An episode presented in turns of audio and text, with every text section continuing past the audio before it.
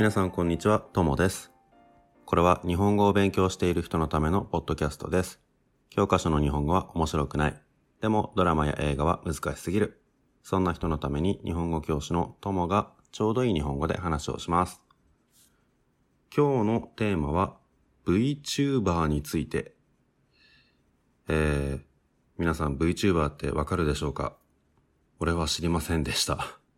なので、今日はまたね、あの、申し訳ないことに俺の知らないことがテーマなので、大したことは話せないんですが、えー、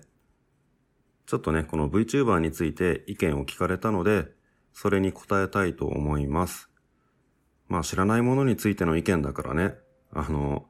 あまりいいことは言えないかもしれませんけど。まあとにかく今日のテーマは VTuber についてです。えっ、と、それじゃあまず VTuber って何なのかっていうことを説明しておきたいと思います。皆さんの国には YouTuber っていうのはいるでしょうか ?YouTube を使っていろいろな活動をする人を YouTuber って言うんですけど、VTuber っていうのはバーチャル YouTuber のことらしいですね。本物の人が YouTube で活動するんじゃなくって、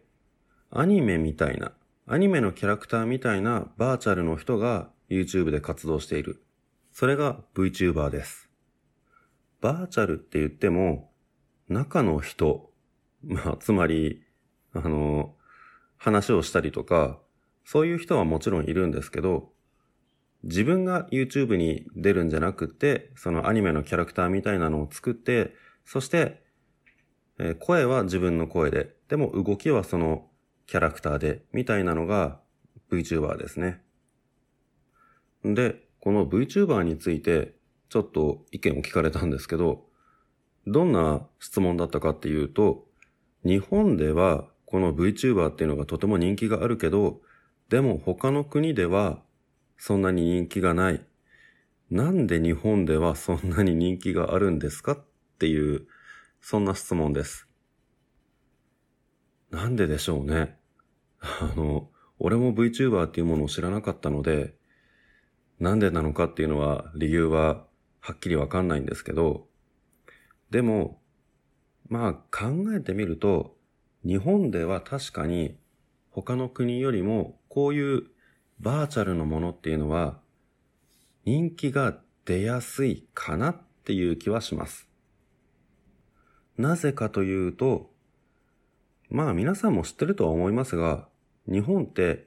昔からアニメ、アニメを見てる人がたくさんいましたね。昔も今もそうですね。なので、そのバーチャルの人を見るっていうことについて、あまり抵抗がないんじゃないかなっていう気がします。バーチャルの人っていうと、昔はアニメだけでしたが、最、最近じゃないか。えー、っと、何年ぐらい前かな？10年、15年ぐらい前かな？そのくらいから、初音ミクって聞いたことある人いるかな？これも、まあ、バーチャルのキャラクターの一つなんですけど、この初音ミクっていうのがすごく人気が出てきて、バーチャルなんだけど、でも、バーチャルのそのキャラクターの単独ライブとか、そういうことをしています。だから、そのアニメだったりとか、初音ミクだったりとか、とにかくバーチャルのものに対して抵抗が全然なくて、それで VTuber が出てきた時に、まあ今までと同じような感覚で、アニメとかを見るような感覚で VTuber を見てるから、だから、あの、あんまり抵抗なく、まあいいものだったら、すんなり受け入れることができたのかなっていう気がします。キャラクターを使って何かするっていうのは、アニメだけじゃなくって他にも日本では結構いろんなところでやってるんですよね。ゆるキャラっていうのを聞いたことあるでしょうか？いろんな場所のキャラクターですね。場所じゃなくてもいいんですけど、何かをアピールするときに人がするんじゃなくて何か可愛いキャラクターを作って、それでそのキャラクターに何かを宣伝してもらったりとか、人を呼んでもらったりとか、そういうことも結構昔から日本ではしています。なのでとにかく、日本ではその、人じゃない何か別のキャラクターとかバーチャルなものを使ってするっていう下地がだいぶ前からできてたんですね。で、もちろん、えー、する側も、それをされる側も、その下地があるから、だから、バーチャルの何かを作った時に、他の国と比べてすぐ受け入れられて、それで人気が出るのかなと思います。多分ですけどね。いや、これ俺の意見だから本当のところ実際はわかんないですけどね。この VTuber についてちょっと調べてみたら、結構いろんな人とか、あとは人じゃなくて企業とかもやってるらしいですね。なんで YouTuber じゃなくて VTuber になるのかっていうと、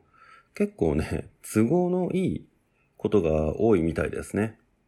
例えば企業が VTuber 作る場合は、自分の会社の商品とかに合わせて自由に、あの、見た目も性格も全部設定できるからアピールしやすいっていうのもあるでしょうし、個人でやる場合も、その、自分の顔とかは好きじゃない。見た目は好きじゃないけど、でも自分から何か発信したい。いろんな人に話をしたりとか、あとはまあ歌を歌ったりでもいいし、そういう自分の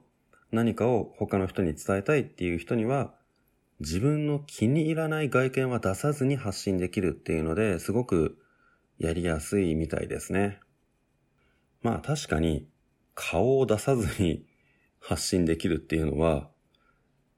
まあいいですよね。俺も自分の顔は出さないでこのポッドキャストやってますからね。ってことでね、今日はこの VTuber についてでしたが、俺はこの VTuber を知らなかったんだけど、でも、まあ、あんまり驚かない。あの、俺は今までその初音ミクとか、バーチャルのキャラクターが、本当の人間みたいにいろんなことをしてるっていうのをずっと見てきたから、だから、この VTuber っていうのが日本で人気だって言われても、ああ、そうなんですか？っていう、全然びっくりはしませんでした。だんだんね、このバーチャルの何かを使って、そしていろんなことをするっていうのが、日本では文化の一つになってきたんじゃないかなっていう気がします。日本のそういうアニメとかね、バーチャルのものがすごい好きで日本を好きになってくれるっていう人もたくさんいるみたいなので、新しい文化だけど、これはね、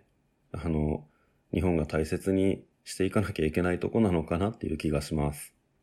さて、今日のテーマは、俺は知らないことについてでしたが、まあね、この本、俺が知らないことでも何でもいいから、何かについて日本人の俺の意見が聞いてみたいっていうことがあれば、皆さんもこんな風にどんどん質問をしてください。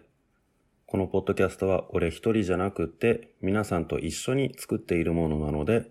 皆さんのいろんな話が聞けると嬉しいです。じゃあ今日はこの辺で終わりにしたいと思います。さようなら。